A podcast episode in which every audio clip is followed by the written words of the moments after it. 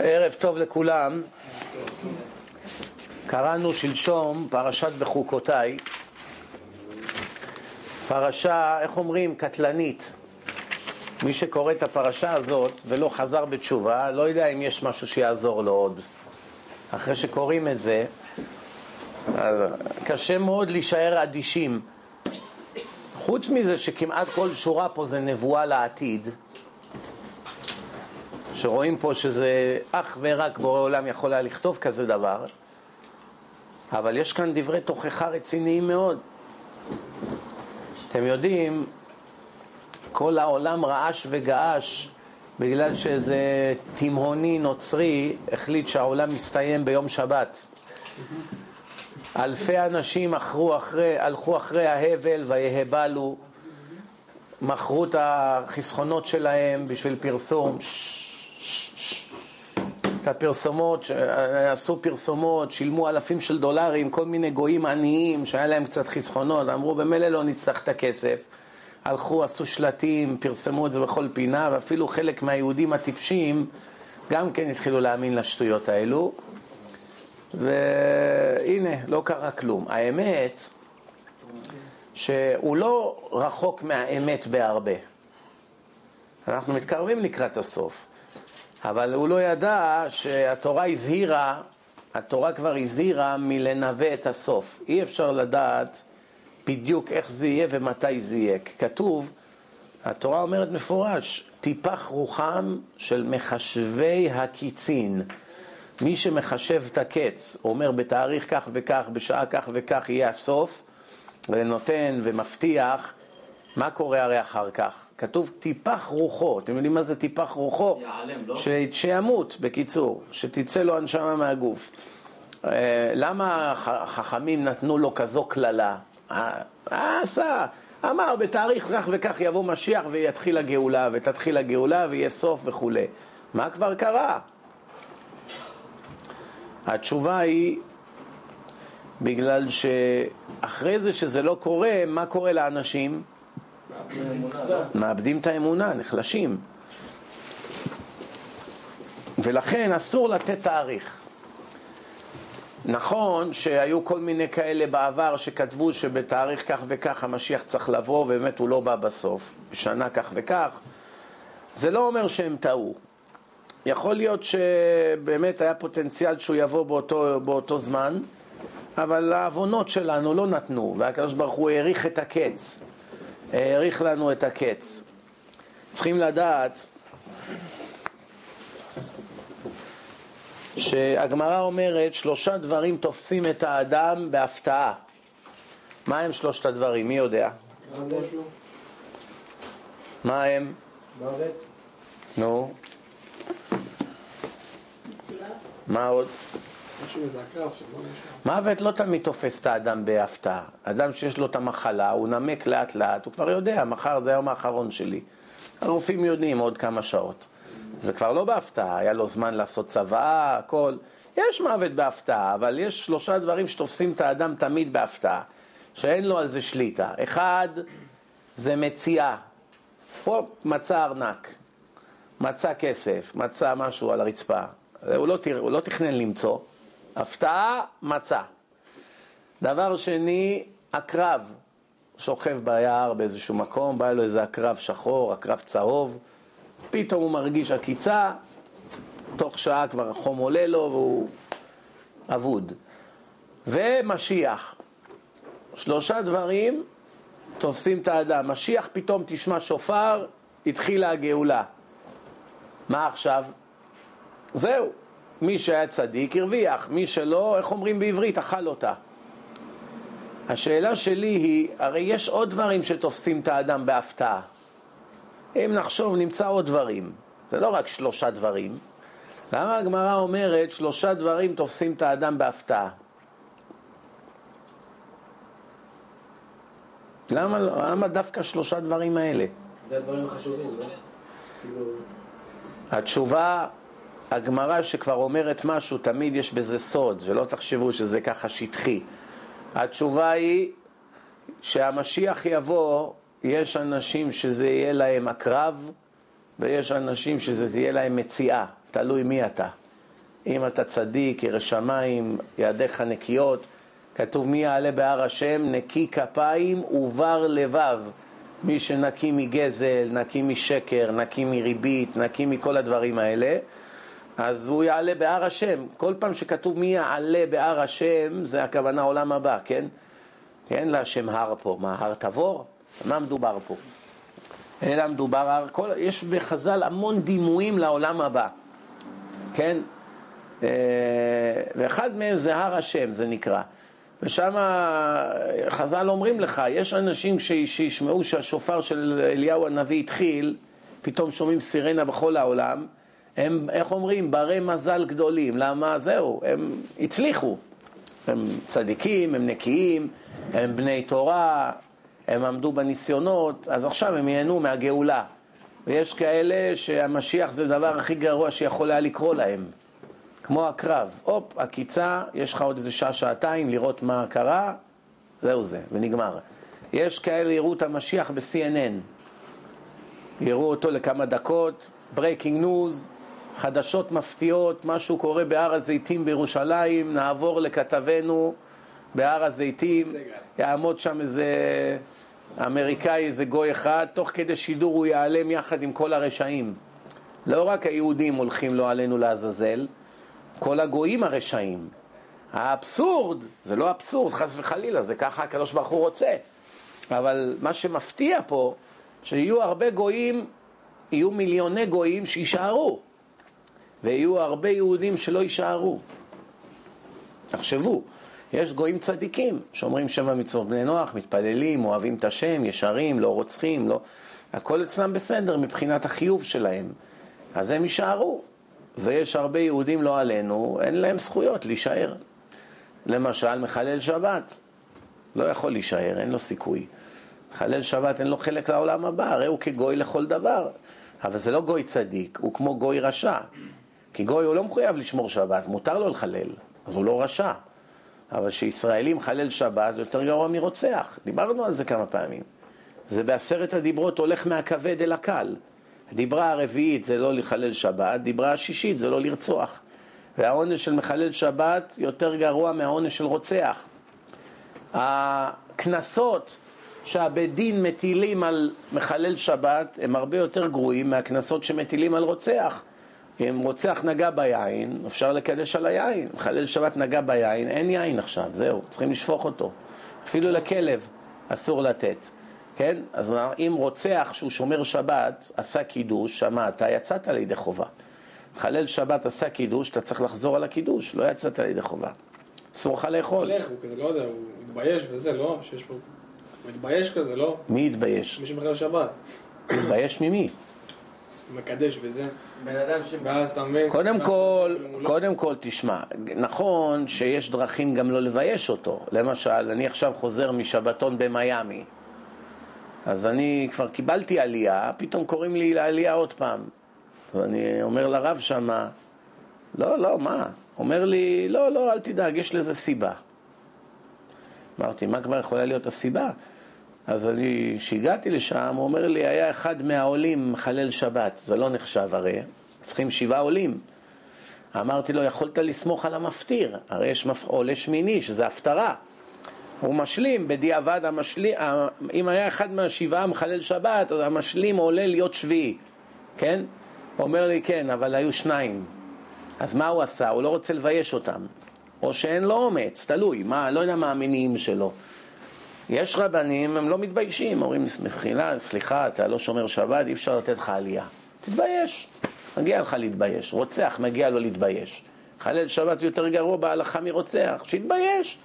אם לא מתביישים, לא מתקדמים. רק כשמתביישים, מתקדמים. מתי בן אדם, שהוא מתבייש לעשות איזה משהו ברחוב, אז הוא ממילא מפסיק עם הדברים שהוא עושה. כמה פעמים העירו לך על משהו שאתה עושה ברחוב? נגיד שלבשת איזה משהו לא צנוע, כזה מצחיק כזה ומוקיון. יש הרבה מוקיונים היום ברחובות. ובאו כמה אנשים ואמרו לך איזה מצחיק זה, מה זה הבגדים האלה? בהתחלה חשבת שזה יפה, אבל אחרי החמישה, שישה שהעירו לך, אתה כבר מתחיל להתבייש. אז הלכת, התלבשת כמו בן אדם. מה גרם לך לחזור בתשובה בעניין הזה? הבושה. תדעו לכם שהעונש העיקרי בעולם הבא הוא הבושה. זה עונש רוחני. בעולם הבא הכל רוחני. בושה זה העונש הכי כואב. בעולם הזה גם אדם מתבייש ומת מבושה, אבל שם הבושה הרבה יותר חזקה. כי פה זה עולם השקר, ושם זה עולם האמת, אז הבושה היא מרוכזת מאוד, והיא נוראית, זה קילר. אנשים שמתו מוות קליני, חלקם הגיעו כבר לתחילת המשפט שלהם. הדבר היחיד שהם דיברו עליו זה הבושה הנוראית, שפתאום הכל נפתח לעיני כולם, ורואים את כל העבירות שעשית בחדרי חדרים. פתאום הכל לעיני כולם, ואתה, איך אומרים, מת לצעוק, תעצרו את הסרט, לא, אתה יודע כבר מה עומד להיות. אתה לא יכול לעמוד בבושה, אבל אין איפה להתחבא. פה עוד אפשר לקפוץ מתחת לשולחן, להתחבא. ילד קטן שנגיד לקח משהו בלי רשות ואתה קורא לו, הוא לא יכול להסתכל לך בעיניים. תסתכל, תבדוק. אתה מנסה להסתכל לו בעיניים, מה שלא תעשה הוא מסובב את הפנים. למה? הוא מת מהבושה. תראו, אני אספר לכם מעשה שהיה בארץ לפני בערך עשר שנים, משהו כזה, אולי שמונה שנים. חתן וכלה עומדים להתחתן. בסדר, אז יש חתונה, כולם מגיעים, ואתם יודעים, בארץ אנשים מביאים מעטפות, ורוב המעטפות יש בהם קאש. פה רוב האנשים מביאים צ'קים, אבל שם בדרך כלל הרבה מביאים מזומן. למי נותנים את המזומנים? חלק להורים של הזה, חלק להורים של החתן, לחתן עצמו, לכלה. בקיצור, הם שמו את הכל בשקית, ריכזו את הכל בשקית אחת. בערך ב-11 בלילה, 11 וחצי לקראת סוף החתונה, כבר, אתם יודעים, כל האורחים כבר הלכו והתחילו רק את התמונות האחרונות עכשיו. פתאום החתן מסתובב, רואה שהשקית הייתה על הכיסא ככה מתחת לשולחן, נעלמה השקית. הלכה השקית. מסתכל, בודק, קורא לאבא, לאימא, כולם בבהלה. אין, נעלמה השקית עם כל הכסף. מזומנים של מאות אנשים. ואלה כבר בהלם, הם צריכים לשלם לאולם, לתזמורת, והם סמכו על הכסף, וואו, איזה בושות. בקיצור, כבר זה הגיע להזמין משטרה, כבר שתיים בלילה הם באולם, קראו לבעל האולם, בלאגן, חוקרים את המלצרים, מה לא? לא, לא נמצא הכסף. חתונה שחורה, כמו שאומרים. נגמר הכל במפח נפש. טוב, בינתיים אתם יודעים, אחרי שבוע, שבועיים התחילו להתאושש. מה, אין מה לעשות, זהו, הפסידו. צריכים להתאושש, מה, מה נעשה? טוב, אחרי שלושה שבועות הגיע הווידאו, מזמינים את כל המשפחה, ויושבים כולם לראות עכשיו את החתונה. לקראת סוף הסרט, פתאום החתן אומר לאשתו, אה, אולי יהיה לנו מזל לראות מי גנב את השקית. הנה, תראי, זה עכשיו בערך בקטע הזה נעלמה השקית. עשר דקות קודם ראיתי את השקית, הנה עכשיו בקטע הזה פתאום נעלמה השקית, עוד מעט יתחיל הבלגן. פתאום מגיע הרגע, אומר הנה הנה תראי השקית, צילמו את השקית. מעניין אם יתפסו מי זה. פתאום רואים מישהו בא ככה, עושה ככה, תופס את השקית, מכניס את זה בתוך הג'קט, והתחיל ככה ללכת מהר, ופתאום תוך כדי שרואים את זה, בתוך הבית, כיסא, שומעים כיסא התהפך, ראש אחד נחבט בשטיח, בום!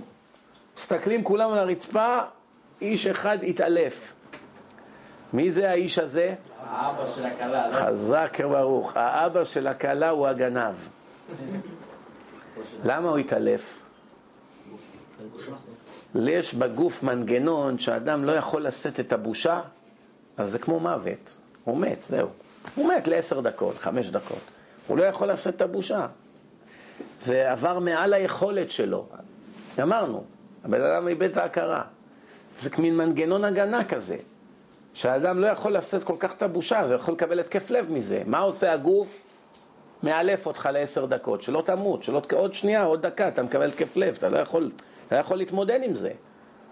הבנתם? כמו אדם שעכשיו, אה, לא עלינו, הרבה כאלה שקיבלו בשורה נוראית, שמת להם ילד, או, או תאונה, משהו מפתיע, מה עושים הרופאים? מהר נותנים להם כדורים.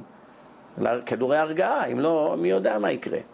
אני זוכר פעם הלכתי לניחום אבלים של, אה, של מנכ"ל חברת גלי. הוא נהרג בתאונת סירה לפני, לפני עשרים ומשהו שנים זה היה. אני הייתי, אני חושב, בן 19-20 בערך. והלכתי לנחם אותם, והבן שלו, כולם היו בוכים, והבן שלו היה יושב על המיטה וצוחק ומספר בדיחות. אבא שלו נהרג לפני כמה שעות. רק הייתה הלוויה היום. אז אני לא הבנתי מה הולך פה. אמרתי, מה, מה קרה? אז אמרו לי, לא, הוא קיבל כדורים. לא מרגיש. לאט לאט אנשים אה, מעכלים את הטרגדיה, כן? בכל מקרה, הפרשה מתחילה ככה, תשמעו טוב. אם בחוקותיי תלכו ואת מצוותיי תשמרו ועשיתם אותם. אני שואל שאלה, למה צריך לשלש את החיוב? יוצא שבפסוק אחד יש לנו בעצם שלושה עניינים שהם כולם אותו אחד. אם היה אומר אם בחוקותיי תלכו, כולם כבר מבינים מה אתה רוצה. אתה רוצה שנלך על חוקי התורה, לא? או שהיה אומר את מצוותיי תשמרו. אז גם כן מבינים. ועשיתם אותם, גם כן מבינים. למה צריך להגיד בחוקותיי תלכו ואת מצוותיי תשמרו ועשיתם אותם? מי יודע למה? התשובה היא, אם בחוקותיי תלכו, שתהיו עמלים בתורה, שאדם יהיה מוכן לתת את החיים שלו למען הלימוד תורה. עמל, כוח, השקעה, לחזור על החומר, הרבה שעות כל יום, סבלנות, שנים, עד שיום אחד הוא נהיה הרב עובדיה. זה לא נהיה בלילה או בעשר עשרים שנה, זה לוקח המון זמן. ואת מצוותיי תשמרו, מה זה ועשיתם אותם? יש הרבה שאומרים, אני דתי בלב, רביי. אני, תאמין לי, אני מאוד דתי בלב. אל תראה אותי ככה עם הזקן של התיש והגילים וכל זה. אפילו שיש לי חורים בג'ינס ואתה רואה אותי ככה, הרבה אומרים לי את זה. אל תראה אותי ככה, רביי. אל תראה אותי, זה המראה מטעה. המראה מטעה. נו, מה, אז, אז, מה, אז איך לראות אותך? אני בלב שלי מאוד אה, מכבד את הדת, ואני אוהב את הקדוש ברוך הוא, ויש לי אח בעל תשובה, וסבא שלי היה רב בתימן. נכון? ככה מדברים, לא? סבא שלך עם הרמב"ם, ואתה תהיה עם בלעם. זה מה שיהיה בסוף. מה תצעק? סבא שלי הרב, יעמיקו לך את הגיהנום על זה. מה אתה חושב?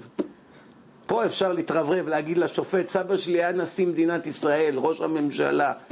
עוד יתחשבו בך פה, כי פה זה עולם השקר. שם יגידו לך, אה, כן? סבא שלך היה הרב בתימן, ואתה נהיית דנה אינטרנשיונל, מהר להעמיק לו עוד מאה אלף קילומטר את הגיהנום. על, החיצ... על החוצפה שעוד הם מעיזים להגיד שסבא שלי היה הרב ואני נהייתי קוף. זה עוד יותר מבייש גם את הסבא המסכן. איך אומרים, עכשיו גם מלבינים את פניו ברבים, שבבית דין של מעלה כולם אומרים לו, תראה איזה פלגמט יצא ממך. הבנתם? רואים מה קורה או לא? בואו תשמעו עכשיו כמה דברים יפים, תשמעו טוב. אז אם אנחנו שומעים בקול השם ועושים את המצוות, להיות דתי בלב זה שום דבר, זה כמו לכתוב אימייל חודש ימים אתה מדפיס, מדפיס, מדפיס, עכשיו אתה צריך לשלוח את זה לעורך שיכניס את זה בעיתון, עוד שעה זה הדדליין, לא לחצת send. כל החודש שעשית, טקטקת, שווה משהו?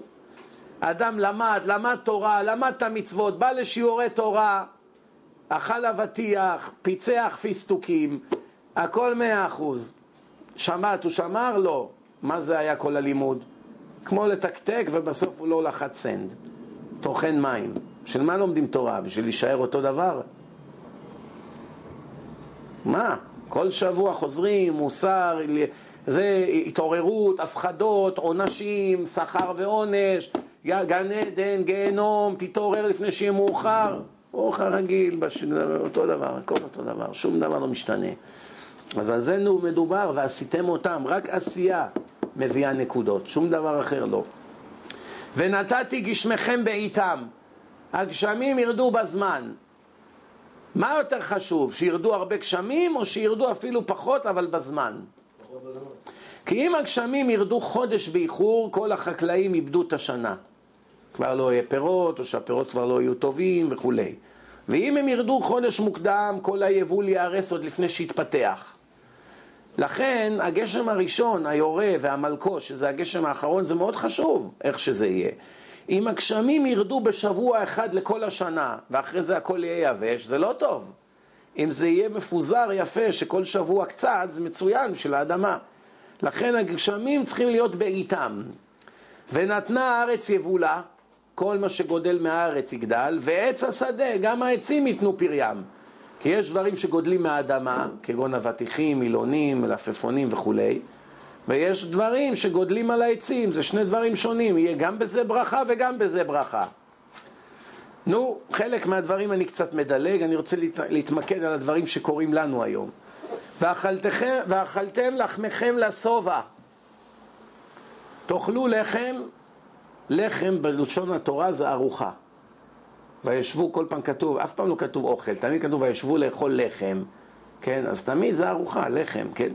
ולכן גם אתם רואים שהלחם הוא פותר את כל הסעודה, הכל נבלע בתוכו, כי זה העיקר של הסעודה, כן? ואכלתם לחמכם לשובע, וישבתם לבטח בארצכם. מה זה ואכלתכם לחמכם לשובע? זאת אומרת, אפילו תאכל קצת, אבל תהיה שבע, לא תסבול. וישבתם לבטח בארצכם, יהיה לכם ביטחון, לא חמאס, לא חיזבאללה, לא טילים, לא קטיושות, לא רקץ, לא פיגועי התאבדות, לא הפגנות, לא אה, עולם תחתון, כל רגע מישהו מתפוצץ, יריות באמצע הרחובות, סירנות, נחש צפה, מילואים, חודשיים בשנה אתה עוזב את הביזנס, עצבים, כל מכתב שמגיע אתה בלחץ, לא יהיה את כל זה. כל הצרות האלה, תכף תראו איך זה כתוב מפורש בתורה. וישבתם לבטח בארצכם, יהיה ביטחון. לא צריך את כל הכסף של המדינה מרוויחה, הכל הולך לצבא. לא תהיה הקללה הזאת. ונתתי שלום בארץ. הרגע אמרת, וישבתם לבטח בארצכם, לא? בשביל מה עכשיו צריך לכתוב ונתתי שלום בארץ? זה הרי מובן, לא? כי אין שלום בארץ. לא, אבל ברגע שאמרת וישבתם לבטח בארצכם, יהיה לכם ביטחון, ביטחון זה שלום. אין מלחמה עם ביטחון, זה לא הולך ביחד. כשיש מלחמה אין ביטחון. כשאין מלחמה יש ביטחון. אז עכשיו מה, מה, מה הוא חוזר? הרי התורה היא מאוד מאוד מתקמצנת במילים, אין אות אחת מיותרת. אלא על איזה שלום מדובר? שלום בינינו לבין עצמנו. איזה שלום? בין העדות. כולם יכבדו אחד את השני, לא יהיה גזענות, לא יהיה כזה דבר שכל ילד שני שרוצה להתקבל לבית ספר לא מקבלים אותו בגלל שהוא כהה או בעיר, או שיש לו מבטא, או שאבא שלו הגיע מהעיר הזאת או מהארץ הזאת. לא יהיה את כל הגזענות בנישואים, לא יהיה גזענות בעבודה, באוניברסיטאות, בכל מקום שיש, לא יהיה את זה. כולם יכבדו אחד את השני, כולם יהיה אהבת אחים, יהיה אהבת חינם, מה שאין היום. היום יש שנאת חינם נוראית, עצבים, קללות, לשון הרע, רכילות, אחד מכשיל את השני, איש את אחיו, איש באחיו כשל הוא. כל הקללות האלה מתקיימות בנו. לא רק זה, יש שלושה סוגי שלום. מי יודע מה הם שלושת סוגי השלום שיש? שלום במרומים, לא, אני מדבר בעולם הזה. בין אדם לחברו. שלום בין אדם לסביבה, להור- להורים שלו, לאשתו, ל- לחברים, לשכנים, אדם והחברה, אוקיי? זה שלום אחד. מה הם שני הסוגי שלום האחרים? שלום של צבא בין הגויים לעצמו. שלום בין הגויים גם, שלום בין אדם לקדוש ברוך הוא. או שיש שלום בינך לבין השם, או שנהפכתם לאויבים. אתה נלחם בהשם. אתה רוצח, אתה נואף, אתה גונב, אתה מקלל, אתה מחלל שבת, כל הדברים שהשם אמר אסור, אתה עושה. אז אתה נלחם בהשם, אתה מורד בו, כמו מגדל בבל. ויבנו מגדל וראשו מגיע השמיימה. רוצים ללכת להילחם בהשם, הטיפשים האלה. שליש מהם נהפכו לקופים. אלה שיזמו את הכל ועשו הכי גרוע, הפכו אותם לקופים, זה מה שמבלבל את המדענים. חושבים שאנחנו באנו מהקוף, הם לא יודעים שהקוף בא מאיתנו. הבנתם? אז, אז, אז אתה רואה ששלום בינינו לבין השם, שלום בין אדם לחברה, כן? שזה מה שנקרא בין אדם לחברו, שלום בין אדם להשם, לבוראו, ומה השלום השלישי? הבן אדם עם עצמו בפנים. כל הכבוד יאיר, שמגיע לך נשיקה. שלום בין אדם לעצמו. מי האויב הכי גדול של האדם? הוא. אם אין אני לי מי לי זה לא רק לטוב, זה גם לרע. אם אני לא מזיק לעצמי, אף אחד לא יכול לגעת בי. מה שקורה לי היום זה שאני מזיק לעצמי ולכן אני משלם את המחיר. מובן מה מדובר פה? למשל, אני אתן לכם דוגמה. אדם שיש לו מידות רעות, עצבני, קריזיונר, short temper, איך אומרים בארץ? ג'ינג'י. דם חם. אבא אחד אמר לבת שלו, בתי, אני רוצה שתבטיחי לי דבר אחד. אומרת לו, מה? שבחיים לא תביאי לי ג'ינג'י, שלא תתחתני עם ג'ינג'י. היא אומרת לו, אוקיי, אני ג'ינג'י, נו, ומה עוד? מה הדבר השני? הוא אמר לה שני דברים. אז הוא אמר, ושאף פעם גם לא תתחתני עם אדם קרח. אז היא אמרה לו, תראה, ג'ינג'י אני מבינה, אבל קרחת היום זה באופנה בארץ, כולם מגלחים את הראש. אז מה הבעיה קרח? הוא אומר, הוא אומר לה, לא, אולי הוא פעם היה ג'ינג'י. הבנתם? ג'ינג'י, בסדר, אבל גם הקרח יכול להיות, תזהרי, למה האלה יש להם דם חם? אבל היום, ככה אומרים, אבל היום כולם יש להם דם חם, מי לא עצבני היום? תראה מה הולך בכבישים, איזה קללות, צפצופים, קצת יש, אה, במיוחד בארץ שחם, לחות.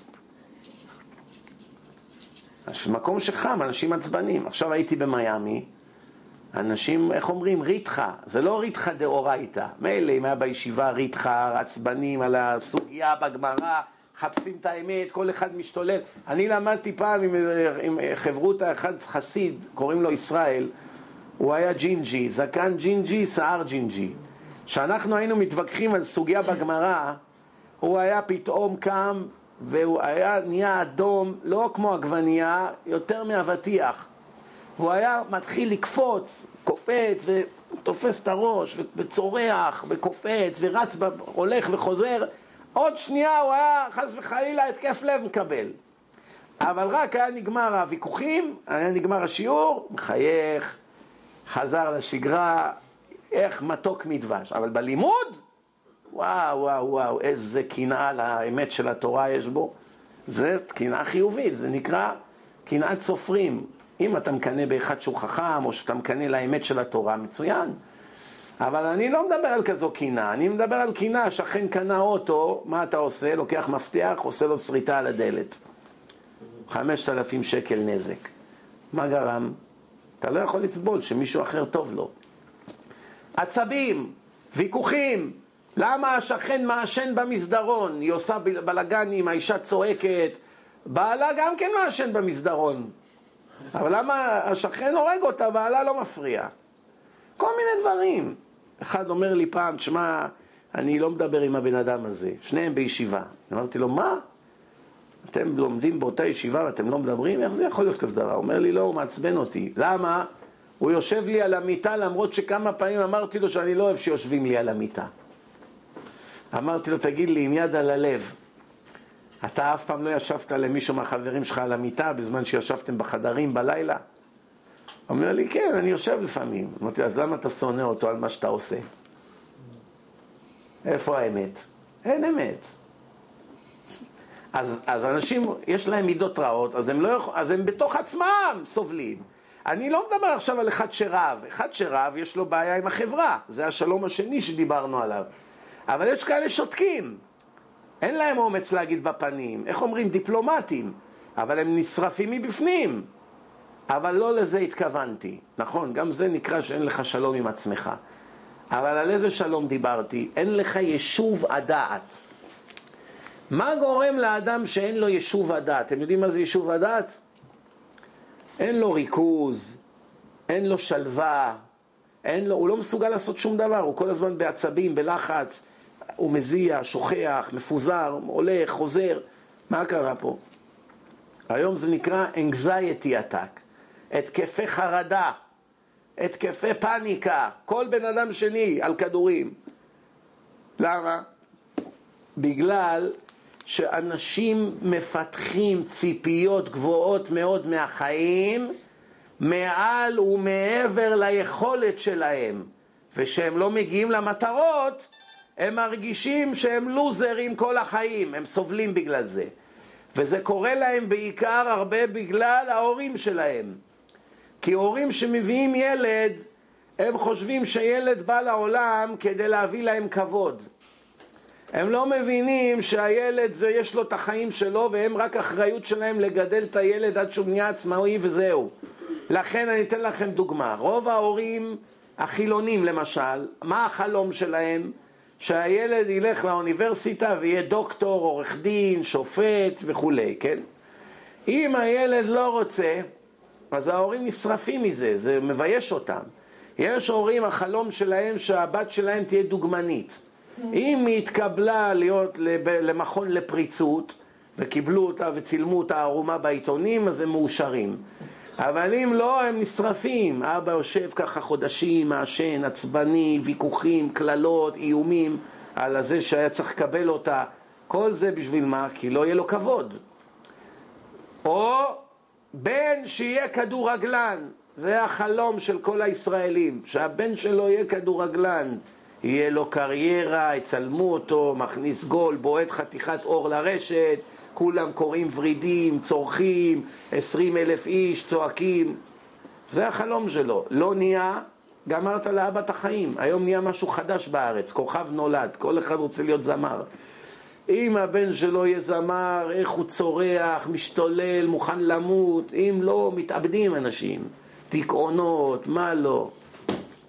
איזה נורא, למה? כל כבוד, כל רדיפת כבוד. אתם מכירים זמר שהיו אומרים לו, אוקיי, נעשה אותך זמר, אבל אף אחד לעולם לא ידע מי אתה. היה אחד כזה, קראו לו יוסלה שמיט, 1937. פעם הוא היה לו כל אופרה באירופה, בשוויץ, כל אופרה היה לו, לא שמעו כזה קול כמוהו, טנור, כשאלה של האופרה. אז מהר מהר הלכו לראות מי זה הזמר, החזן, הוא היה חזן. חזנים של אשכנז, היה להם קולות של זמרי אופרה, כן? זה הסגנון שם. אז אמרו, וואו, איזה זמר. אבל איך שהיו רואים אותו, מהר היו בורחים. היה ככה גמד, קצת שמן, מכוער, גם זקן, ואמרו המרגנים, עם אחד כזה אי אפשר לעשות קריירה. בסוף אחד מהם הגה רעיון. אמר, תראה, קול כמו שלו אי אפשר למצוא. פנים כמו שלו גם כן אי אפשר למצוא. אז אנחנו נתקן את הבעיה. הוא יעמוד מאחורי הקלעים עם מיקרופון וישיר. אנחנו נביא איזה גוי בלונדיני עם בלורית ככה יפה תואר, שיעשה את עצמו כאילו הוא יהיה הזמר, ואנחנו נבנה קריירה לגוי הזה, כן, שהוא כביכול הזמר אופרה. אבל באמת, הוא, הם זוג. הוא מקדימה, המראה הוא שלו, והיהודי ישיר מאחורי הקלעים. וככה זה עבד כמה שנים. והגוי הזה מלמד, ממלא אולמות, הוא למד את המילים, והוא עושה הצגה ככה, ככה. בסוף עברו שנים, וגם ליהודי הזה נמאס בסוף שהגוי הזה מקבל יותר קידומים ומשכורות וכספים ותמונות בעיתונים והוא הולך ברחוב, עומד ככה, אף אחד אפילו לא בא להטריד אותו. שום דבר, לא חתימה, לא מה, אתה הזמר, אין לו שום כבוד. יום אחד נשבר לו, תוך כדי ההופעה הוא התחיל לצעוק ולקלל. מה זה, נובלים, נמאס לי, מנצלים אותי, שמו אותי פה כל לילה, ועכשיו הגוי ככה עושה הצגות, ופתאום הקהל שומע, הגוי עושה אה, ופתאום זה מתחיל לקלל מאחורה, וכל הקהל מסתכל, ומיד קלטו, התחילו לזרוק עליו דברים, וזה בושות, וככה השמיט הזה זרקו אותו, ובסוף, שנה אחרי זה הוא נפטר במחנה פליטים בשוויץ. זה היה הסוף שלו. כבר לא יכול היה לסבול את החוסר כבוד. אז אתה רואה, ההורים דוחצים על הילדים, שולח אותו לאוניברסיטה להיות פרופסור. הוא לא בשביל זה הבן שלך. אין לו ראש מפותח. הוא, הוא חצי אטום, חצי סתום. מה אתה עכשיו רוצה להפוך אותו לשופט בבית משפט עליון? די, תוריד מהילד לחץ, אתה שובר אותו נפשית. אם חשבתם שזה רק אצל החילונים ככה, יש לכם טעות גדולה מאוד. בעולם החרדי זה עוד יותר גרוע. כי שם כל החיים מושתתים על לימוד, חוכמה. בעולם החרדי יש כמה דברים חשובים. הכי חשוב מהכל זה חוכמה. ברגע שאתה תלמיד חכם בישיבה, אתה בן 18 ויכולים להעיד עליך שאתה תלמיד חכם, רציני, לומד בהתמדה, כל העשירים רבים עומדים בתור, מי שמרבה במחיר יזכה בך בשביל הבת שלו. לא כל כך חשוב שאתה יפה, אתה לא צריך להיות יפה, אתה, אסור לך להיות מפלצת, כן, תראה מפלצת, אז כבר יש גבול לזה, כן? אבל אתה לא צריך להיות יפה, אף אחד באמת לא אכפת לו אם אתה קרח או לא, וגם לא, כן, וגם לא אכפת להם, אתם שומעים? הנה, פעם היה ג'ינג'י. גם לא, כן, גם לא אכפת להם, גם לא אכפת, למה אתם מאחרים? לא חבל? שיעור תורה? היינו בג'ים. לפחות הוא אנסט. אתה יודע, אתמול היה ל"ג בעומר. אתה יודע שרבי שמעון בר יוחאי והבן שלו יצאו מהמערה, הם ראו יהודי אחד חורש את האדמה, מגדל עגבניות. נתן בו רבי אה, אה, אלעזר ורבי שמעון, נתנו בו את עיניו, עיניהם, והוא נשרף לאש. הוא נשרף. למה הוא נשרף? הוא לא היה גנב, הוא לא חילל שבת, היה לו כיפה, זקן, פאות, הכל היה לו. רק ראו אותו חורש את האדמה, בשבת. לא, יום חול. הם יצאו מהמערה לא בשבת, ביום חול. והוא נשרף. למה? לפני, לפני שהוא נשרף, אתם יודעים מה רבי שמעון בר יוחאי אמר? עוזבים חיי עולם ומתעסקים בחיי שעה? יש להם כרטיס לחיי נצח, שזה התורה הקדושה, לימוד תורה, והם מתעסקים באדמה, חורשים, לגדל עגבניות, זה, על זה הם מבזבזים את החיים? מה עשה הקדוש ברוך הוא? החזיר אותם מיד חזרה למערה לעוד שנה כדי להוריד מהם את רמת הקדושה. שאם לא כל העולם היה נשרף מהם, מרוב שהם הגיעו למדרגה כזו גבוהה.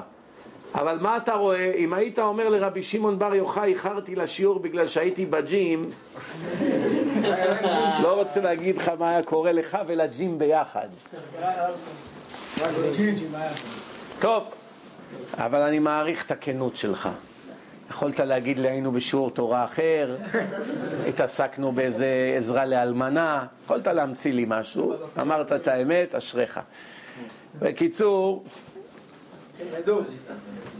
כתוב לעולם יהיה אדם ירא שמיים בסתר כבגלוי, כמו שבגלוי כולם עושים הצגה של צדיקים, אבל גם בסתר, שאתה לבד, גם צריך להיות ירא שמיים, הוא מודה על האמת ודובר אמת בלבבו.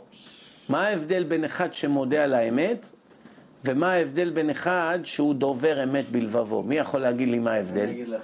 נו. שלא יגיד לך, אני אוהב אותך ואתה בחור טוב, אבל בלב שונא אותך, אז הוא לא מדבר אמת בלבבו. לא, אז, לא, לא, לא. זה, אתה יודע את האמת, אתה לא עשית כלום. תשמע טוב, כשאתה אומר מודה על האמת, זאת אומרת עכשיו יש ויכוח שחור או לבן, אתה אמרת לבן, הוכיחו לך שזה שחור, ואתה אומר אני מודה, אתם צודקים, לא אני. זה נקרא מודה על האמת.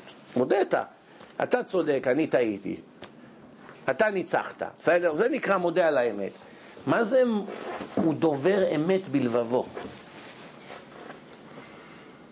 הוא יודע שזה אמת. פשוט הוא לא יגיד את זה, הוא. מאמין בזה, שהוא דובר את זה. שזה כבר נהיה חלק ממך. זה לא אחד בפה, אחד בלב. בלב אתה אומר, זה מה שצריכים לעשות, אבל כלפי כולם אתה מתבייש, אז אתה אומר משהו אחר. בא איזה עשיר רשע, משה, איזה כבוד שבאת לביתנו וזה, ובלב שלך אתה אומר, רשע מרושע, אתה עוד, עוד שעתיים כבר בגיהנום. והוא נותן לו נאומים, וחיים גויה, ונואף, וגונב, ואונס, והכל ביחד, והוא מכבד אותו. למה הוא נתן 101 דולר תרומה לבית הכנסת? כן? מובן? אז זה אומרים לו, לא רק שתהיה מודה על האמת כלפי חוץ, אלא שזה כבר יהיה אתה מבחוץ ומבפנים תמיד אותו דבר. זה מדרגה גדולה, באמת, באמת זה מאוד מאוד קשה, שתמיד האמת שלך פנימה ובחוץ תהיה אותו דבר.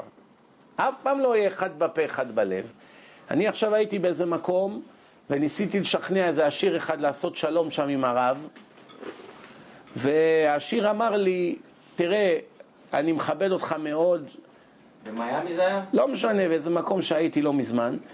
אתם שומעים? והוא אומר, אני מכבד אותך מאוד, רק מה, אני לא יכול להיות צבוע. אני לא יכול להעמיד פנים כאילו הכל בסדר. כי אני אמרתי לו, תשמע, אתה צריך לעשות כבוד, זה לא מכובד, כי אנשים מסתכלים, זה חילול השם. אז לפחות כלפי חוץ, אתה לא צריך להראות את זה, שאתה כועס וזה. ת- תבליג. זה מה שנקרא המ- המעביר על מידותיו. זה לא, זה, לא שהוא לא, הוא יודע שהוא צודק, הוא יכול גם לנצח, הוא יכול גם לנקוט צעדים, אבל הוא מעביר. לא נורא, תעביר, נשכח, שכחתי, מחלתי, כן? שומעים חרפתם ואינם משיבים. אבל זה אמר לי, לא, לא, אני לא מסוגל. אני, מה שיש לי בלב אני מראה, לטוב ולרע. לא מסוגל, שומעים? נו, בסדר. בכל מקרה, נחזור לעניין. אז עכשיו אדם שההורים שלו הפעילו עליו לחצים בישיבה, לך לישיבה הזאת. למה? מהישיבה הזאת יוצא שידוכים טובים. כולם שומעים, היית בישיבה הזאת? וואו, חכם. או ככה תעשה, או תלמד גם לילה, או תלמד גם ימי שישי עד, עד כניסת שבת, או גם שבתות. מעמיסים עליהם לחץ, ואז במרוצת החיים הם פשוט יום אחד נשברים, והם לא יכולים יותר לתפקד. והלחץ הזה של ההורים שרצו כבוד, הרס את הילד, כי הילד לא היה כישרוני בשביל להיות תלמיד חכם. לא כל האנשים יש להם פוטנציאל להיות הרב עובדיה. אחד מאלף נהיה, זהו. אז מה, הפעילו עליו כאלה לחצים, הוא נשבר בסוף. מה קורה שהוא נשבר? לא רק שהוא לא לומד, הוא נהיה חילוני בסוף. אתם יודעים כמה אלפי ילדים חילונים הם חילונים בגלל הלחץ של הישיבות? אתם יודעים מה זה? שאתה עכשיו נמצא בישיבה עם 30 איש בכיתה ואתה האחרון בלימודים ו... ואתה צריך להבין, אצל החילונים לא כל כך אכפת להם מי, מי יש לו ציונים טובים או לא בכיתה. אתה אחד מהחבר'ה, זה לא, אף אחד לא עכשיו ינקוט נגדך כאילו פנים קרות בגלל שאתה לא כל כך מלומד. אבל אצל העולם של הדתיים, כיוון שזה הדבר הכי חשוב בחיים, אז אחד שהוא לא, לא, לא מלומד, אז הוא נהפך ל-second class citizen, אזרח סוג ב', כמו בעל מום. למה? יש בידך ללמוד ואתה לא לומד, אתה לא מגיע להישגים, מסתכלים עליך ככה, איך אומרים? אה, זה לא מציע זה. אני אתן לכם דוגמה. בדור הקודם, אבא אחד שמע שיש בחור בן 14 גמר ש"ס. גמר את כל הגמרא. סיפרתי לכם? כולם שמעו את זה? כן, בסוף הוא ביטל את השידוך בגלל שהוא גילה שהילד בן 15. זאת אומרת, בגיל 15 לגמור את כל התלמוד, זה כבר יש אלפים. גיל 14 זה כבוד. כבר בגיל 14, שנה אחרי הבר מצווה, הוא כבר גמר את כל הגמרא. אה, הוא בן 15? אה, כבר שנתיים אחרי הבר מצווה? טוב, זה כבר יש לי הרבה כאלה. שומעים איזה רמה של מלומדים היה בדור הקודם? אנשים הבינו מה החשיבות של תורה. גם היום, עוד פעם, אמרתי לכם, אצל החרדים עדיין זה דבר הכי חשוב, אבל היום כבר יש עוד דברים חשובים. נהיה כבר הכסף, והמעמד החברתי, וכל מיני שטויות. פעם זה היה רק התורה. טוב, בואו נתקדם הלאה. ונתתי שלום בארץ, גם יהיה שלום בינך לבין עצמך, גם שלום עם הסביבה וגם שלום עם הקדוש ברוך הוא. שלום ביניכם. איך כתוב בפסוק? איש את אחיו יעזורו ולאחיו יאמר חזק. שמעתם את הפסוק הזה? זה יהיה מציאות כזאת שכל אחד ידאג לעזור לשני, אף אחד לא יפקיר את חברו, וכולם יפרגנו. מה זה ולאחיו יאמר חזק? חזק וברוך, כל הכבוד. יהיה מציאות כזאת שתהיה אהבת חינם, כולם אוהבים את כולם, אין קנאה, תחרות, כבוד. הקנאה והתאווה והכבוד מוציאים את האדם מן העולם. שלושת הרעלים שהורסים את החיים של הבן אדם, הקנאה והתאווה והכבוד מוציאים את האדם מהעולם. אין לו חלק לעולם הבא בגלל שלושת המידות האלה. אבל למה? אה? כל סוגי התאוות. מה זה תאווה? תאווה, נשים, אוכל, חומר, מכוניות, דיסקו, בחורות, סמים, סיגריות, לס וגאס, הימורים, ג'ים. זה בריא, מה? כן. אני שומע את עצמי בכושר, מה רע בזה? בסדר. אם זה באמת הסיבה, בסדר. זה לא מפריע לי אתה לא. הולך לכושר. טוב. חבר'ה, לא נשאר לי עוד, עוד עשר דקות יש לשיעור, שקט. בואו נגמור את הפרשה, נו. דני מחייך. אבל זה טוב, זה טוב. טוב, הלאה. מה הסוד שאומרים לאנשים עוד מעט נגמר השיעור? שאז יענו אם לא רוצים להקשיב. שיחכו לסיום הם לא יקלטו שאתה כבר... מבטלים את היצר הרע לעוד כמה דקות. כי אדם שאומרים לו מראש, אתה עכשיו הולך לבית סוהר עשר שנים, הוא הורג את עצמו. אבל אם אומרים לו, תהיה שנה ואז נבחן, נראה זה, אז יש לו, יש לו תקווה, נכון. כן? אחר כך עוד שנה אומרים לו, יש קצת עיכובים, זה ייקח עוד חצי שנה. עוד מעט, עוד מעט, עוד מעט. אז כל, עוד פעם, עוד מעט, אותו דבר שחייבים לך כסף. אם הבן אדם אומר, אני רק יוכל לשלם לך את זה שאני אהיה בן 40, והוא בן 20 עכשיו. הרג אותך, מה, גמר עליך. אבל אם הוא אומר לך, אוטוטו יהיה לי כסף, נראה חודש, חודשיים, נסתדר, כן? אז מה קורה? אז יש לך תקווה. מי יודע מה ההבדל בין מייחל לבין מקווה? מאחל זה כאילו זה שאומר ולא עושה? מקווה זה לא בטוח. מה זה קיווינו, אותך השם קיווינו, ומה זה כי מייחלים אנחנו לך? מה ההבדל בין הלשונות? הרי אין בלשון הקודש מילה זהה לשנייה. לא... כל מילה יש לה ייחוד, משהו שונה מחברתה. אפילו שוני קטן, כבר יש מילה חדשה. מה ההבדל בין תקווה לבין מייחל? מה זה אוכלנו? לחכות, לא? תקווה זה ינוי... שניהם זה לחכות למשהו, אבל מה ההבדל? תקווה זה זה עוד לא מעט. נכון, נכון, לא? תקווה זה שמייחלים, זה שמקווים. שמשהו יקרה אוטוטו, מיד, שזה צריך לקרות כל רגע. כמו עכשיו אתה מחכה לטלפון שמישהו יבוא ייקח אותך, אז אתה מקווה שהטלפון יגיע כל רגע. כיוון שאתה יודע שזה צריך לקרות ממש עכשיו. מה זה הוכלנו, מייחלים? דבר שיודעים שזה ייקח הרבה זמן. כמו זמן של משיח. כן. לכן, כשכתבו הציונים את שירת התקווה, יש בתקווה טעות. הם לא יודעים את לשון הקודש. הם לא ידעו להבדיל בין תקווה לבין מייחלים, לבין ייחול. אז מה הם אומרים? התקווה בשנות אלפיים. התקווה בת שנות אלפיים, איך יכול להיות? התקווה לא יכולה להיות בת אלפיים. תקווה זה עניין של זמן קצר. האיחול בין שנות אלפיים. לא כן. היה צריך להיות ה- למינים ולמלשינים לא תהיה אותי. הייחול למינים ולמלשינים? לא תהיה תקווה. אף פעם. לא יהיה להם תקווה אפילו לדקה. אל תהיי תקווה, כן, שום תקווה לא תהיה להם. דוד המלך אמר, קיווית, אותך קיוויתי כל היום. למה הוא לא אמר כל יום? אם דוד המלך היה אומר, אותך קיוויתי כל יום, זה נשמע יותר טוב מאשר כל היום. כל היום. מה ההבדל בין כל יום לבין כל היום? מי יודע? כל יום זה כל every day, כל היום זה יום אחד. יום ספציפי. כן. יפה מאוד. כל היום הכוונה זה רק היום יקרה, זמן קצר.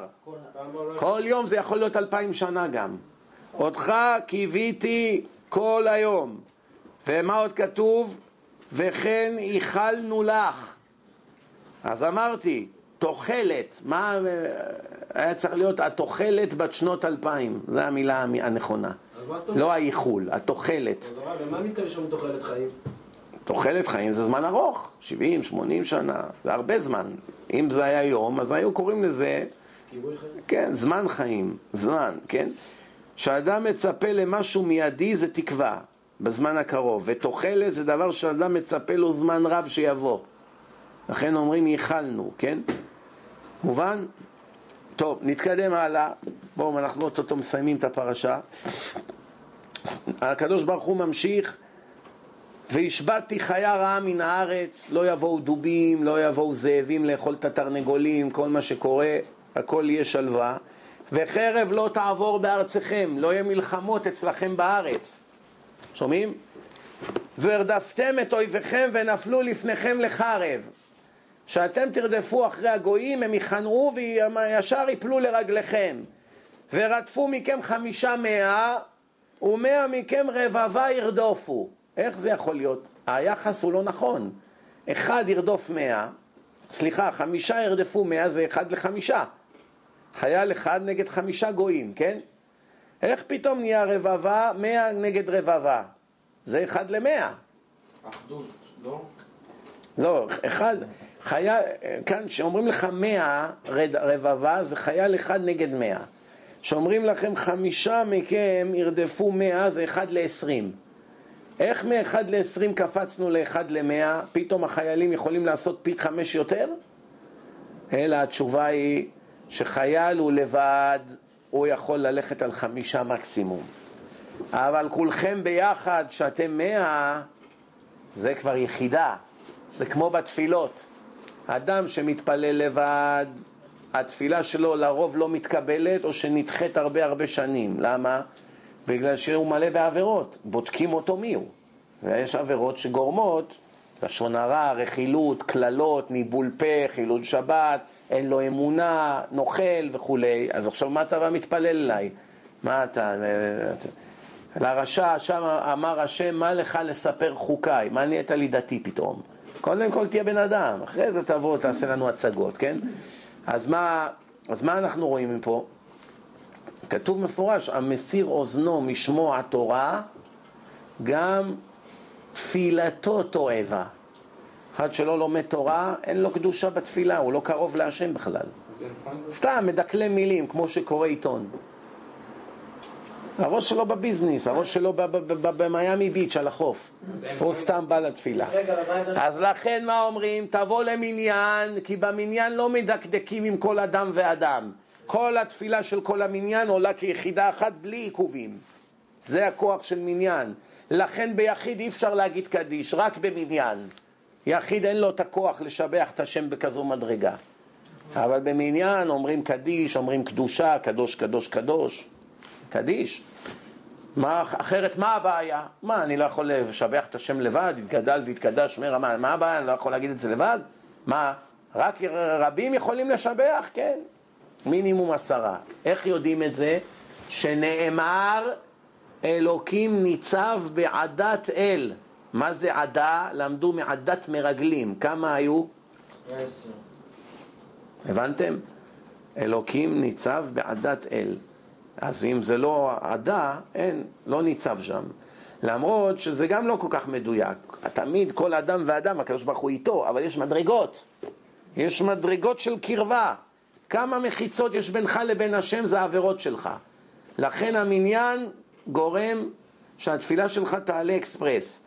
אז עכשיו, אני אתן לכם משל. אם אתה לוקח חתיכת עץ דקה, קסם, אתה שובר אותו בשנייה.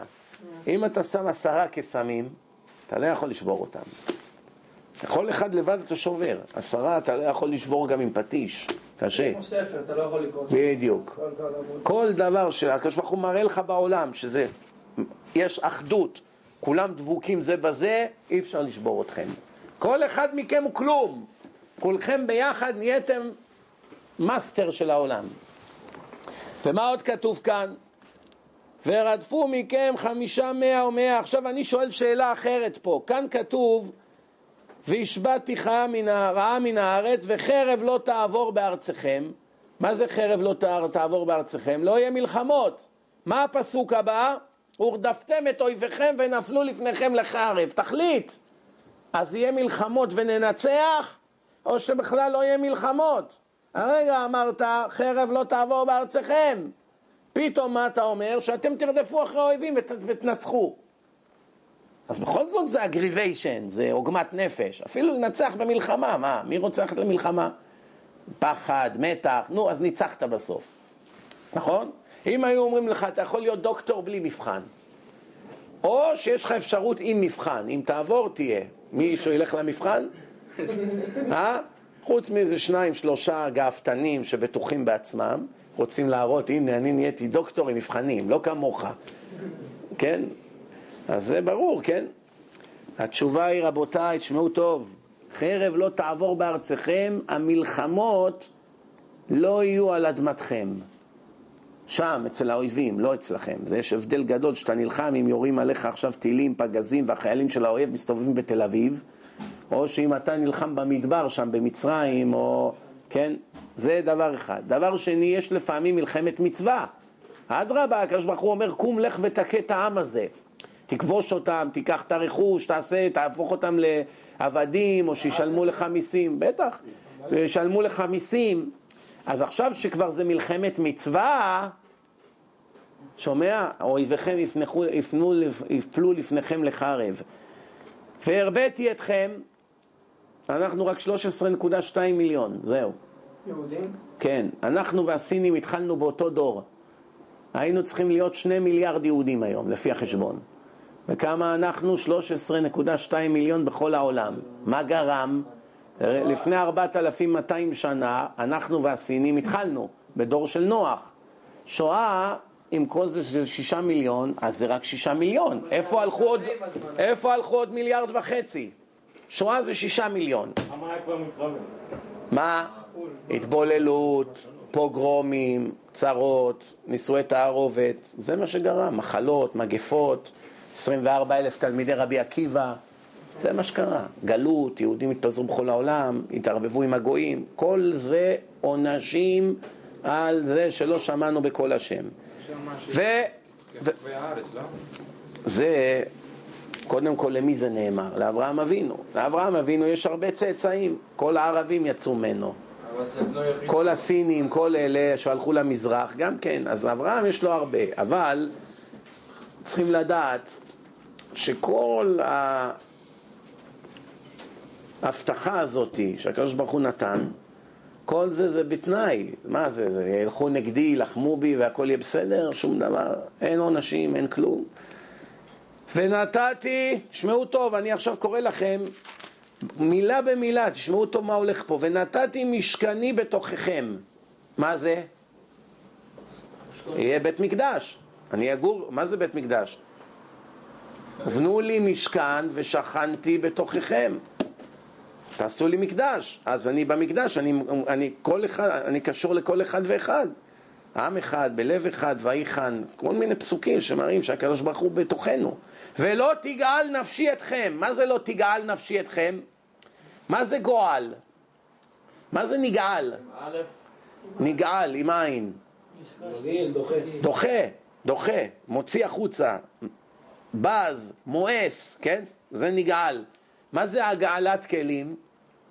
מוציא את הזבל. מוציא מה שאס- שאסור שיהיה בפנים, זורק אותו החוצה, פולט. אותו דבר גועל, אוח, נגעל ממך, אתה מסריח, לך, תתרחק. לא יכול להיות לידך, למה? זה אותו דבר עגלה. מוציאים את השומן חזיר, את כל מה שנבלע בכלים. הכל זה קשור, כן?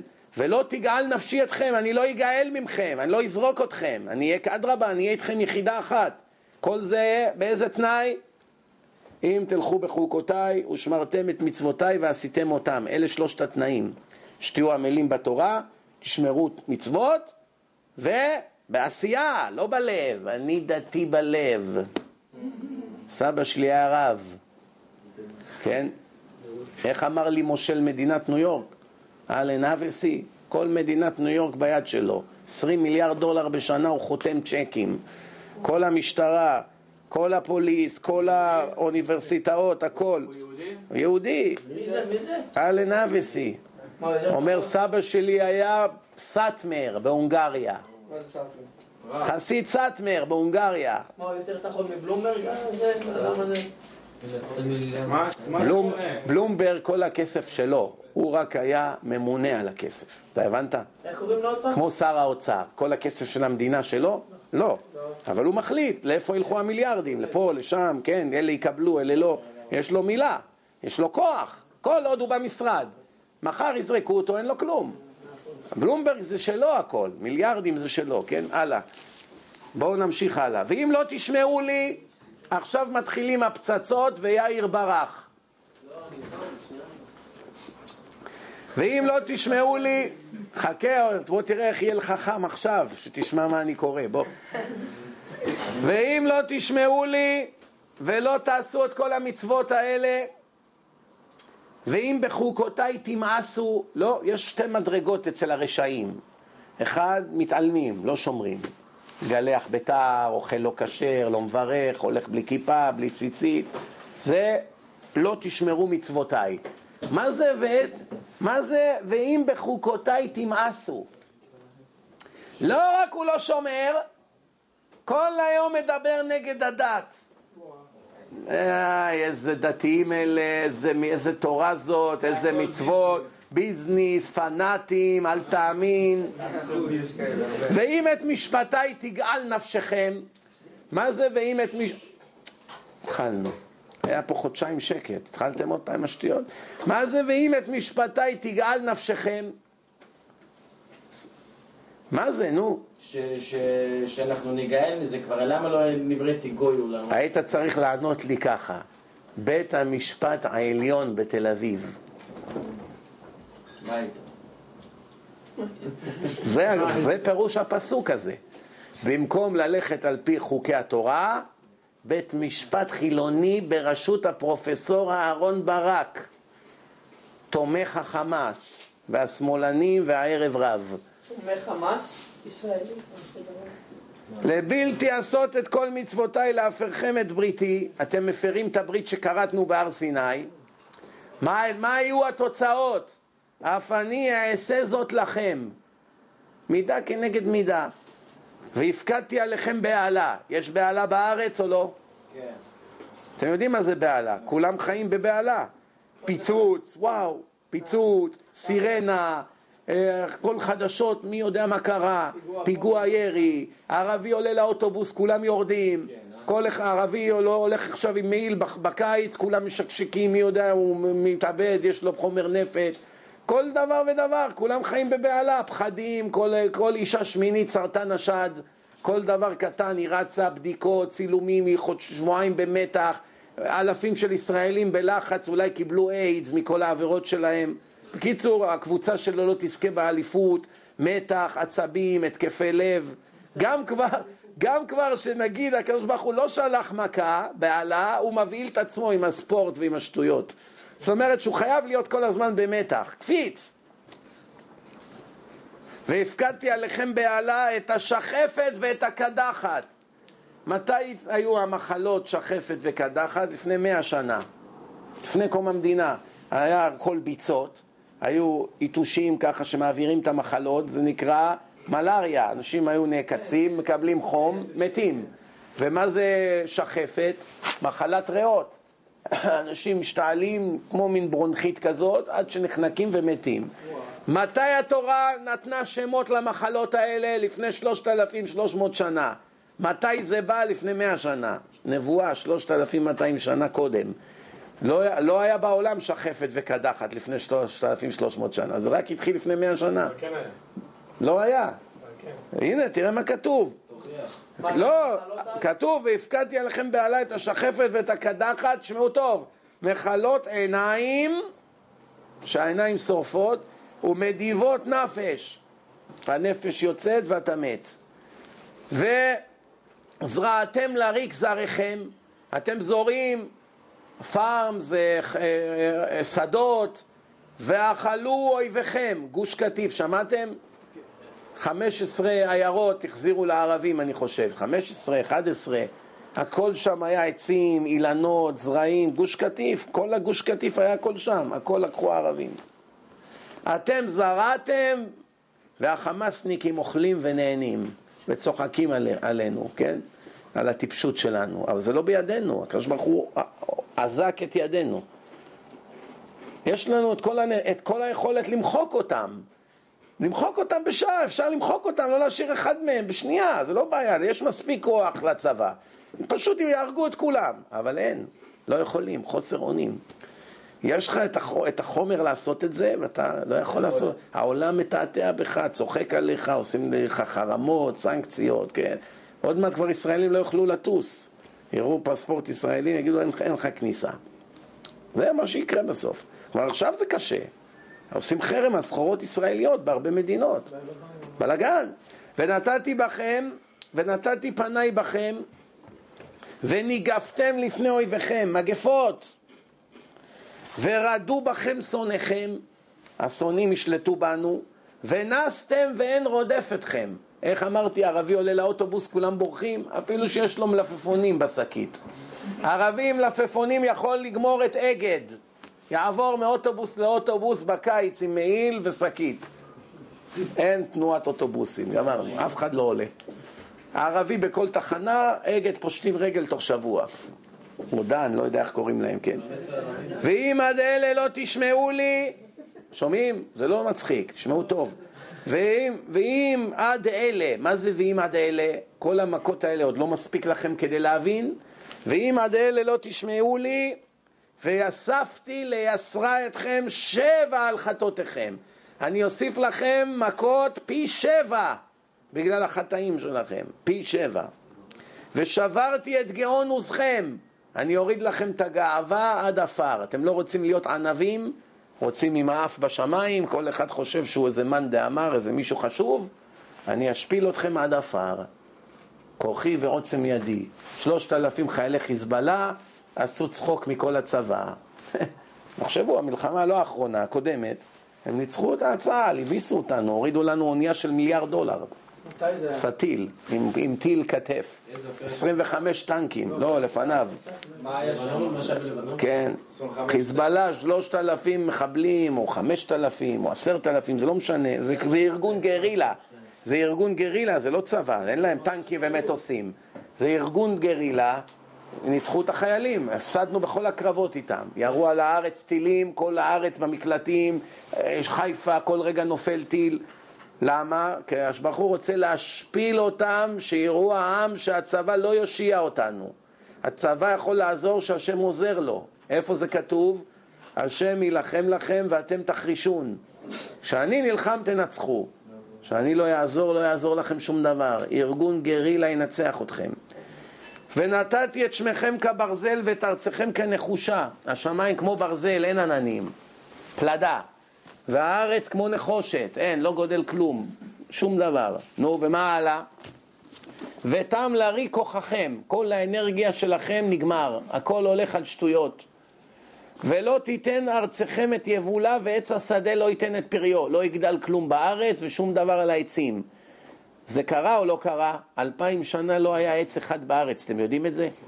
בזמן שהיהודים היו מחוץ לארץ, רק ביצות ומדבר, לא הגד... הם היו- העם היחידי שהיה הצליח לבנות שם. רק היהודים חוזרים לארץ, הארץ התחילה לפרוח. כל הזמן הזה הגויים לא הצליחו לגדל שום דבר בארץ. מרק טוויין לפני 130 שנה כתב ספר ביומן שלו שהוא היה בכל הארץ ואפילו עץ זית אחד הוא לא מצא כל הדרך מהדרום לצפון. הוא שואל הגוי, מה קרה לארץ שיש עליה כזו קללה? אותו דבר כתב הרמב"ן לפני 750 שנה שהוא הגיע לארץ ולא היה שם שום דבר. אותו דבר כתב יוספוס פלביוס, שהיה ליוסף בן מתתיהו, רק הוא היה מתבולל. הוא היה היסטוריון חשוב, כל מה שאנחנו יודעים על תקופת בית המקדש והחורבן לומדים ממנו, מהספרים שלו. הוא כותב שלפני חורבן בית המקדש הארץ הייתה ארץ זבת חלב ודבש, דבש נזל מהפירות, ואיך שנחרב בית המקדש, כל הארץ התייבשה, אין פירות, הכל הלך, כל השווקים התרוקנו, אין שום פירות בארץ. קללה התחילה כי הגלו את היהודים מהארץ. הוא עוד עדיין היה שם כי הוא נהיה גוי, אז בינתיים עזבו אותו. הוא לא הפריע להם, הוא לא דתי, לא ש... אז עזבו אותו. אחר כך גם מה שקרה קרה, אבל בכל אופן, אז אנחנו רואים כבר שלוש מקורות שבמשך אלפיים שנה לא גדל בארץ כלום. הנה כאן זה כתוב. מי יכול? אתם מכירים אדם שיכול לכתוב ספר ולהתחייב שהארץ לא תגדל פירות? יש למישהו שליטה על כל, כל המדינה? אם יגדל או לא? זו הוכחה שהתורה היא מהשמיים. נו, ואם תלכו עמי קרי ולא תאבו לשמוע לי, עדיין לא תסכימו לשמוע לי, ואספתי אתכם מכה שבע החטאותיכם. עוד פעם פי שבע. כבר היה פי שבע, הנה עוד פעם פי שבע. מה זה קרי? אם תלכו עמי בקרי. זה קורה, כאילו זה קורה. מקרה. מקרה. מקרה. יהיה לכם את החוצפה להגיד מקרה. למה היה פיצוץ? אה, מקרה. החיילים לא היו ערנים. היה חור בגדר, כל מיני תירוצים. נו, אני ממש מסיים, עוד כמה דקות. ואם באלה לא תבשרו לי, מה זה תבשר? לא כאילו, יודע שאני אלוהים. תיכנעו, לא תורידו את הגאווה שלכם, והלכתם עמי קרי, והלכתי אף אני עמכם בקרי, פעם שלישית, והכיתי אתכם גם אני שבע על חטאותיכם, שלוש פעמים שבע, פי שבע. והבאתי עליכם חרב נוקמת נקם ברית. מי זה חרב נוקמת נקם ברית? מי כל הזמן רוצים להתנקם בנו? הערבים. למה? על ברית מילה. מה זה ברית מילה? לזרעך אתן את הארץ בזכות ברית מילה. מי עושה ברית מילה בגיל 13? הערבים. לכן הם נלחמים איתנו על הארץ. אנחנו עושים כמו שהתורה אמרה, אז יש לנו אחוזה בארץ. והם עושים בגיל 13 בלי פריאה, לכן שזה, איך אומרים, צ'וקמק, לא לפי הדין. בכל זאת הזוהר כותב שיהיה להם אחיזה בארץ עד ביאת משיח. מה, גם הערבים עושים גם? גם עושים? הערבים עושים ברית. הם היו עושים עד לא מזמן, ב- עד גיל, ש- בגיל 13, אבל עכשיו הם כבר עושים שהם נולדים. הרבה מהם נהיו מודרניים. גם הנוצרים כבר עושים היום ברית, גם בגלל זה יש לך הרבה גויים בארץ. הנה, הביאו לך 800 אלף נוצ... נוצרים רוסים מזרע עמלק לארץ. למה? הנה, גם לנוצרים יש אחיזה בארץ. זרע עמלק בוודאות? ודאי. זרע עמלק זה כל האזור הזה של צרפת, איטליה, גרמניה, רוסיה, כל המדינות האלו. ונאספתם אל עריכם. שומעים? למה נתנו למצרים את סיני על הסכם שלום על קרח, שכבר כולם רואים מה נשאר מהשלום הזה? למה? שני שליש ממדינת ישראל זה היה סיני, אתם יודעים את זה? אתם עוד לא נולדתם שהיה זה. לא, לא קיבלתם את העוגמת נפש הזה בשידור חי, שנתנו להם של, שני שליש מהמדינה. למה? ונאספתם אל עריכם. למה? כי אתם לא שומעים בקולי. ואחר כך נתנו להם את יהודה ושומרון, עזה, יריחו, גוש קטיף עכשיו, ועומדים לתת להם את רמת הגולן, ועוד מעט לא יישאר כלום. כל המדינה תהיה בגודל של קווינס. חלק מיהודה ושומרון, חלק. לא. חלק מהיישובים שלהם כבר. שומעים? זה לא תלוי בו, אתם לא מבינים. אין, זה לא תלוי במנהיגים. זה הכל הקדוש ברוך הוא עושה לנו. אז למה הוא עושה את זה? בגלל שאין יהוד... אין- בגלל שאנחנו לא שומעים בקולו. ואם בזאת לא תשמעו לי, גם אחרי שנאספתם אל עריכם, עדיין לא למדתם, והלכתי עמכם הפעם, שימו לב, בחמת קרי. עד עכשיו היה בקרי. עכשיו, מה זה חמתו? בעצבים, לא רק בעצבים, בכעס. והסרתי אתכם אף אני שבע על חטאותיכם, פעם רביעית כבר, עם ייסורים. כל בן אדם שני סרטן, כל בן אדם שלישי כולסטרול, התקפי לב, התקפי חרדה, דיכאונות, פרנסה, פשיטת רגל, ילדים, צרות, ניתוחים, שלום בית, סמים, מה לא. כל הקללות האלה זה על טיפשות, שלא לומדים תורה ולא שומרים מצוות. כמה משלמים? כמה משלמים על זה? והשמדתי וכולי וכולי, ובסוף מה כתוב? ואכלתם בשר בניכם ובשר בנותיכם תאכלו. פעמיים בהיסטוריה יהודים אכלו את הילדים שלהם. מתי? בחורבן בית המקדש, בזמן שהרומאים עשו מצור על הארץ שלוש שנים, היהודים התחברו ולא היה מה לאכול, ועשו גורל, איזה ילד ישחטו ויאכלו אותו. היו מתחבאים כמה משפחות באיזה בונקר, לא היה מה לאכול, אין, כולם ימותו. צריכים להקריב אחד, שלא כולם ימותו. או שאם כבר אחד מת מהרעב, הוא מת לבד, אז עכשיו אוכלים. היו רבים איזה ילד ישחטו. היה מעשה כזה שהרגו ילד אחד, משפחה אחת, ואחר כך היה הסכם, שאחרי זה שיגמר האוכל יהרגו ילד מהמשפחה השנייה. וכשהגיע התור של השניים הם לא עמדו בהסכם, לא הסכימו. ומתי זה קרה? בשואה. לפני 65 שנה, הרב אשרי היה אחד הפוסקים בגטו, הוא גר פה בלואוור ישראל, זכיתי להיות שכן שלו, והוא היה, הוא בירך את הברכות בברית של הבן הבכור שלי. הוא היה הולך ככה עם המקל במנהטן, לעולם לא הרים את ראשו, כדי לראות מה הולך שם בגן חיות של הרחובות. איש קדוש שהיה הפוסק של הגטו, של המחנות. וכל יום היו מגיעים אליו שאלות אם מותר לאכול מהגופות שכבר מתים. ומה הוא ענה?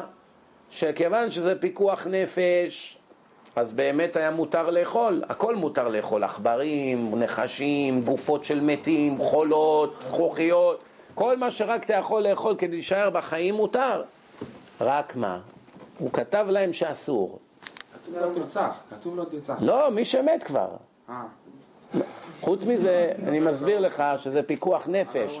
ברגע שעכשיו ימותו עשרים או אחד, אז מה עדיף, שכל העשרים ימותו? לא, אתה לא מבין מה זה פיקוח נפש. פיקוח נפש דוחים שבת. אז מה, הולכים נגד התורה. איך עכשיו מותר לקחת אישה בהיריון בשבת לבית חולים? הרי כתוב אסור, כי זה פיקוח נפש. אבל פה לא שאלו אותו על אם מותר להרוג, היה מלא הרוגים שוכבים ברחובות. שאלו אם מותר לחתוך עכשיו את היד ולאכול, כדי לא למות, שאולי עוד, עוד חצי שנה נצא מפה. מה הוא אמר? לפי החוקים של פיקוח נפש מותר, אבל אני אוסר לכם. למה? למה? בואו נראה מי פיקח פה. למה? למה? לא לא שיסבלו עכשיו ולא יסבלו בעתיד. לא, זה לא תפקיד אנשים להעניש את התלמידים או את הציבור. לא זה הקדוש ברוך הוא כבר עושה, אל תדאג. נו, מי פיקח? מי מכם אולי יום אחד יהיה פוסק הלכה? בואו נראה, נו. אה? לניאדו, הסבא שלך היה אחד מגדולי ישראל, נו תגיד איזה משהו. אין לך איזה תשובה? לא. שמעתם על הרב לניאדו או לא? לא.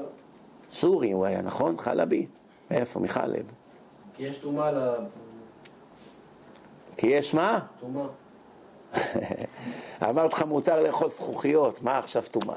טומאה, לא? התשובה היא, אם תתיר להם לאכול גופות, יעמדו ליד אחד שעומד עוד חמש דקות למות, יגידו, במילא הוא עומד למות, הנה הוא כבר שוכב, הוא כבר לא, לא מדבר, זהו, הנפש יוצאת. יחנקו אותו חמש דקות קודם, כי במילא הוא ימות עוד חמש דקות, כי אין זמן עכשיו, צריכים, הם תוך כדי הליכה הכל.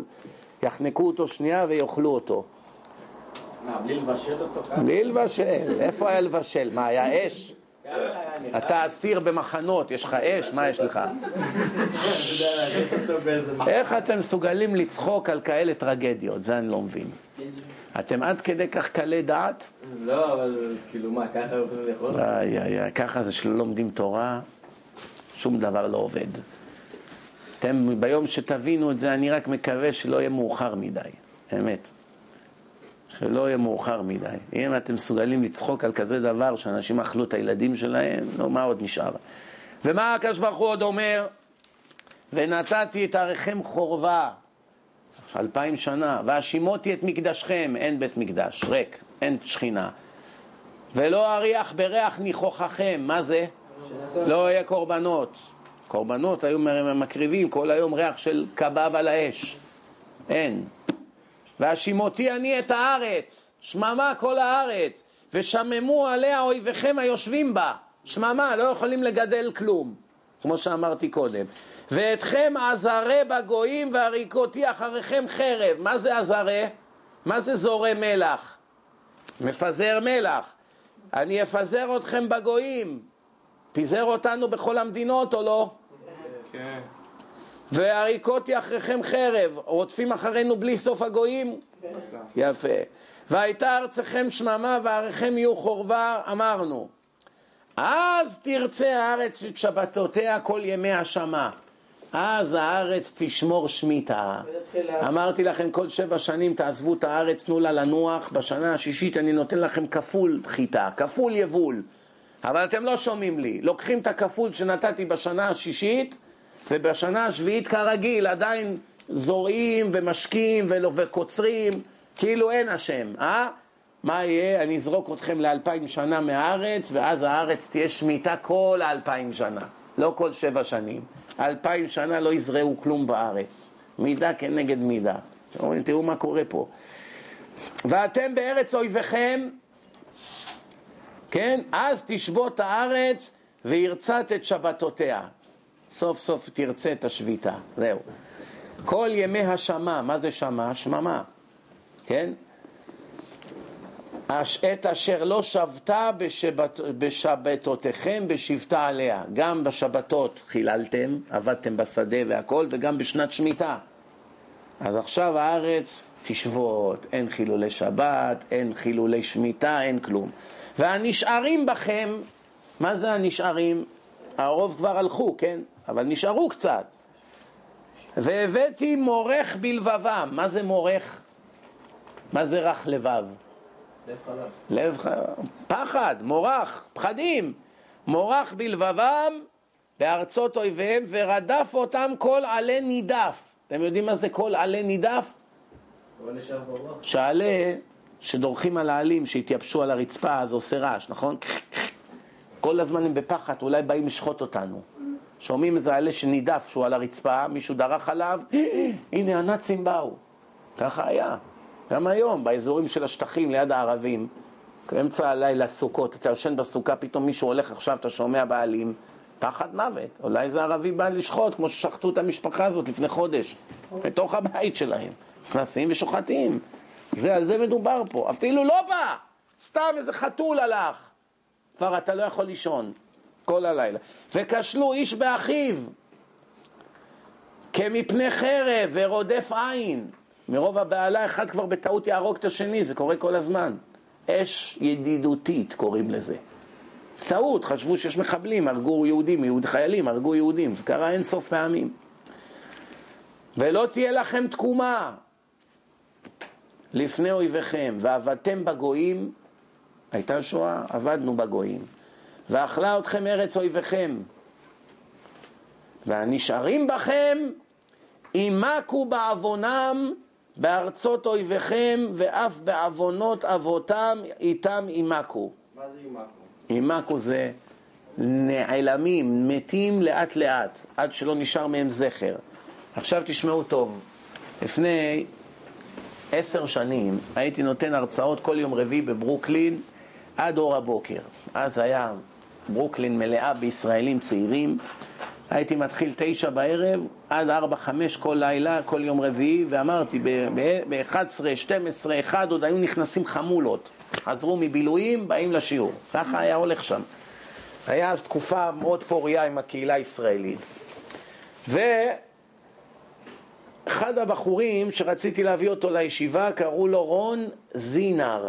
תימני, בחור בן 23, משהו כזה, 22, אז הוא היה.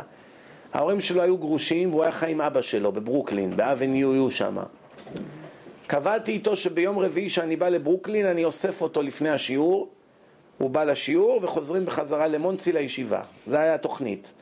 אני מגיע בשמונה וחצי לצומת של הבית שלו, מטלפן לו שירד, אומר לי יש בעיה. אני אומר לו מה הבעיה? אומר אבא שלי מתעצבן שלא הודעתי לו ואני עכשיו הולך לישיבה, באמת הכנתי תיק והכל. אני אומר לו, מה אבא שלך? מה אבא שלך הוא בכלל חילוני, מה בטח שהוא יתעצבן שאתה בא ללמוד תורה. מה אתה מצפה, שייתן לך פרס? אמרתי לו, וקבענו, אבל לא באתי עד לפה, זה, זה, אני לא, השיעור שלי זה באבניו ג'יי, אתה עכשיו אבניו יו, אני מחכה לך פה למטה. אומר לי, אל תדאג, אל תדאג, בעזרת השם שבוע הבא אני אבוא. אמרתי לו, חביבי, אני באתי עד לפה, אני לא יכול עכשיו ללכת בידיים ריקות. אומר לי, לא, לא, תשמע, אל תסבך אותי, אבא שלי כבר עכשיו שומע שאני מדבר איתך, הוא מתעצבן, וזהו, ככה נלחץ. אמרתי לו, מה אכפת לי מאבא שלך עכשיו? אבא שלך זה הקדוש ברוך הוא. צריכים להציל את הנשמה שלך, הסכמת, אל תחזור, יאללה רד. לא, אה, מתווכחים ככה עשרים דקות בטלפון. זה לא כל כך פשוט להתווכח עם תימני מלכתחילה. ועוד תימני שאבא שלו עומד עם מבט זועם שלא ילך לישיבה, זה בכלל בלתי אפשרי. אחרי איזה 25 דקות, כבר נהיה חמישה לתשע, אני, יש לי שיעור, מחכים לי בבית שם, בית כבר מלא. אני אומר לו, תראה, אני, אני מאחר לשיעור בגללך, תרד כבר. הוא אומר, למה אתה עקשן? הוא אומר לי. אמרתי לך פעם אחרת, למה עכשיו אבא שלי יעשה פה בעיות וזה... טוב, טוב, תן לי לרדת, אני אדבר איתך, למה אבא שלו כבר עומד להרוג אותו, כן? הוא יורד למטה, עוד רבע שעה אנחנו מתווכחים ברחוב. נהיה תשע ורבע. בינתיים הוא רואה כל דקה מטלפנים לי מהבית אנשים, נו אתה בא, מה קורה, שיעור? אני אומר להם, כן, אני מתעכב. אמרתי לו, אני לא הולך לשם. שיתבטל כל השיעור, לא אכפת לי 100, 150 איש, אני לא הולך. אני הולך רק איתך. אני כבר פה, אני חייב לקחת אותך לישיבה. הוא אומר לי, למה אתה עושה לי ככה? הוא תופס את הראש, הוא בלחץ. אני אומר לו, אין, אין, מה זה פה? מה זה צחוק? מה, מי יודע אם תחיה בכלל עוד שבוע? ועוד שבוע כבר היצר הרע יקבור אותך. עכשיו זה חם. אומר לי, לא, אני לא יכול, תבין, אני זה... אמרתי, ראיתי שלא הולך שום דבר, לא, הוא לא נשבר, לא מוותר. אמרתי, טוב, אין לי מה להפסיד, אני באמת חייב ללכת לשיעור, כבר לא נעים, אנשים מתעצבנים. אמרתי, מה, מה אני אעשה עכשיו? יש לי חומש באוטו. אמרתי, טוב, בוא נשאל את הקדוש ברוך הוא מה הוא רוצה. אומר לי, מה זאת אומרת? אני אומר לו, אני, יש איזה עניין, פותחים את החומש, זה נקרא גורל, גורל הגר"א, זה באמת נקרא גורל החידה, לא משנה. אמרתי לו, גורל הגר"א, הגאון מווילנה, אומרים איזה תפילה, פותחים, מה שיוצא בצד ימין זה רצון השם. אומר לי, מה, אפשר לעשות כזה דבר? אני אומר לו, כן. אומר לי, אבל אמרתי לו, אתה חייב לשמוע מה שיוצא, זה לא צחוק, זה כמו נדר, שבועה. אומר לי, בסדר, אם זה ככה אני מוכן. אמרתי לו, תזכור, מימין, דף הימני רק, למעלה. הוא אומר לי, בסדר. אמרתי, יאללה, בוא נגיד תפילה. אני אומר והוא חוזר אחריי. ככה איזה שתיים, שתיים, שלוש דקות אמרנו תפילה, תראה לי את האמת, תראה לי מה אתה רוצה, אתה רוצה... אמרתי לו, יאללה, פתח. פתח! פסוק ראשון מימין, זה מה שיצא. והנשארים בכם ימקו בעוונם. אמרתי לו, אתה רוצה להישאר, אה? תראה מה השם ענה לך. אני רוצה שהוא יבוא והוא רוצה להישאר. והנשארים בכם ימקו בעוונם ובעוונות אבותם, אבא שלו שלא רוצה שיבוא, איתם ימכו. אמרתי לו, אתה ואבא שלך. תסתכל מה השם ענה לך. במעלה, רגע, לא נתתם לי לסיים. במעלם אשר מעלו בי, בגדתם בי. הוא אומר לי, תן לי, תן לי חמש דקות. רץ למעלה, רץ כמו טיל, אחרי חמש דקות ירד עם קיטבק כזה יותר גדול ממנו. הבאתי אותו לישיבה, אחרי שנתיים הוא עלה לארץ, התחתן, הקים משפחה חרדית, נהיה תלמיד חכם.